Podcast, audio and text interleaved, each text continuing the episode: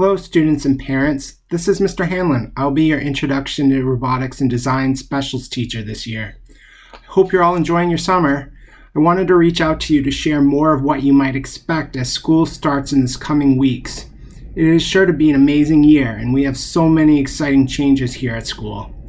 The first change is that our class is in a new location. We now have a STEAM lab for building robots, 3D modeling, and 3D printing. It is a huge space. We will be able to experiment with the capabilities of the LEGO Mindstorm robots that we have in so many more new ways. This is a wonderful upgrade that we should be thankful for from our previous space. Also, our first LEGO League robotics competition group will have a new awesome workspace from the space before. First timers should also come and check it out. Another change is that this is the first year that the fifth and sixth graders are learning Introduction to Robotics and Design. So, welcome to all those fifth and sixth graders out there.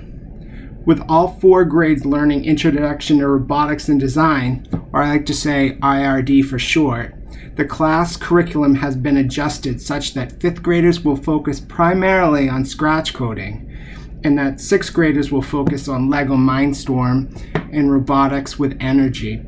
Seventh graders will focus on sustainable house design and 3D programs like SketchUp and Tinkercad. And eighth graders will focus on scratch modeling, science concepts, and they'll be able to use 3D Rhino modules and modeling um, technology and um, which they will later on build in the technology education special the final change I'd like to share with you at this time is that my class portal websites will be updated. It's been more streamlined than it has been before, but it's that way to make your life as students and parents more um, easier to use and find that information as quick as possible. And so each class now has a website with only two features. One is for my class materials to download, and then a link to the class blog.